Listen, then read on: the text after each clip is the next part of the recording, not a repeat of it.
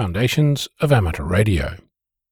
Recently, I explained some of the reasons why I've shifted to using dBm to discuss power. You might recall that 1 watt is defined as 1000 milliwatts, and that's represented by 30 dBm. 10 watts is 40 dBm, 400 watts, the maximum power output in Australia is 56 dBm, and 1500 watts, the maximum in the USA, is just under 62 dBm. My favourite power level, 5 watts, is 37 dBm. I mentioned that using dBm allows us to create a continuous scale between the transmitted power and the received signal. On HF, an S9 report is defined as minus 73 dBm. Between each S point lies 6 dB, so an S8 signal is minus 79 dBm. S7 is minus 85 dBm, and so on to S0, which is minus 127 dBm. Said differently, to increase the received signal by one S point, you need to quadruple the power output. Now let's consider a contact with a 100 watt station, 50 dBm. Let's imagine that the receiver reports an S8 signal. That means that between a transmitter output of 50 dBm and a received signal at minus 79 dBm, there's a loss of 129 dB. If we dial the power down to 5 watts, our 37 dBm will be received at minus 92 dBm and earn an S6 report which, in my experience, is pretty common. If we instead use the maximum power permitted in Australia, we'd gain 6 dB and end up at minus 73 dBm or S9. The maximum power output permitted in the United States, 62 dBm, is only 6 dB higher, and not even enough to get you 10 over 9 at the other end. At this point, I could say, see, QRP when you care to send the very least, and be done with it. While it's true, in my not so humble opinion, that's not where I'm going with this. That 129 dB of loss is made up of a bunch of things. For example, there's the coax loss at either end, the antenna gain at either end, and a big one, the path loss between the two antennas. Let's assume for a moment that coax loss and antenna gain cancel each other out. You might think that's nuts, but consider that 100 metres of RG58 coax on the 10 metre band has a loss of around 8 dB, and a dipole has an isotropic gain of 2.15 dBi. In case you're not sure what that means, a dipole has a gain of 2.15 dB over the ideal radiator, a theoretical isotropic antenna. Now, it's unlikely that you're going to connect a dipole to 100 metres of RG58, so let's say a quarter, or 25 metres instead. The coax loss is also quartered, or about 2 dB, which pretty much means that your dipole gain and your coax loss essentially cancel each other out.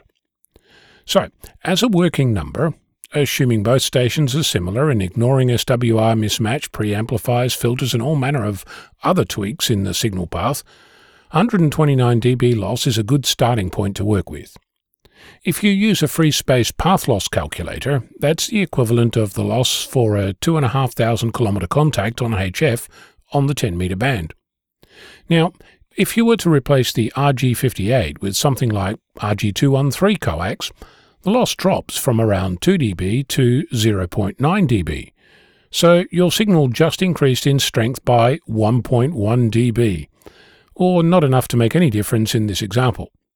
Of course, there's a benefit in using lower loss coax. I mean, 1.1 dB gain isn't nothing, but it really only matters when the conditions are marginal. If you're going to run your coax to the other side of a paddock, you might discover that your signal changes by a whole S point, but realistically, most of the time you're not going to notice. Similarly, and perhaps more importantly, in the scheme of things, your antenna is also just fiddling around the edges when compared to the path loss of 129 dB. For example, if you double your antenna gain, you're only seeing an improvement of half an S point, and most likely you won't actually notice. Before you grab the nearest chicken to pluck feathers to come after me with, I'd like to point out that each element on their own has a minimal impact on the total system. But that doesn't mean that improving your station is useless. Far from it. If you use quality coax, have an antenna that is performing well, is a good match to your transmitter, and coax use appropriate filters and preamplification, you're likely to make more contacts more often. But the bottom line is that you actually need to be on air to make noise, and ultimately that's going to represent the biggest improvement in your station performance. Case in point, the other day, my WSPR or weak signal reporter beacon with 10 dBm output was reported 7,808 kilometers away by Delta Papa Zero Golf Victor November, the club station of the German Antarctic research station Neumayer 3 in Dronning Maud Land, Antarctica. A first for me. WSPR reported that as a signal of minus 26 dB. Previously, I proved that when WSPR reports minus 31 dB, about 75% of decodes are successful. In other words, we can think of my report as being 5 dB above the minimum decode level. This is interesting for several reasons, least of which is that a report of minus 26 dB doesn't appear to have a relationship to anything else, something which I've observed before. Looking further, if we use our notional 129 dB loss figure and start at the beacon power of 10 dBm, we end up at minus 119 dBm, which is between S1 and S2. In reality, the path loss for that contact is more likely to be in the order of 10 dB worse, making the signal at the receiver minus 129 dBm, or around S0.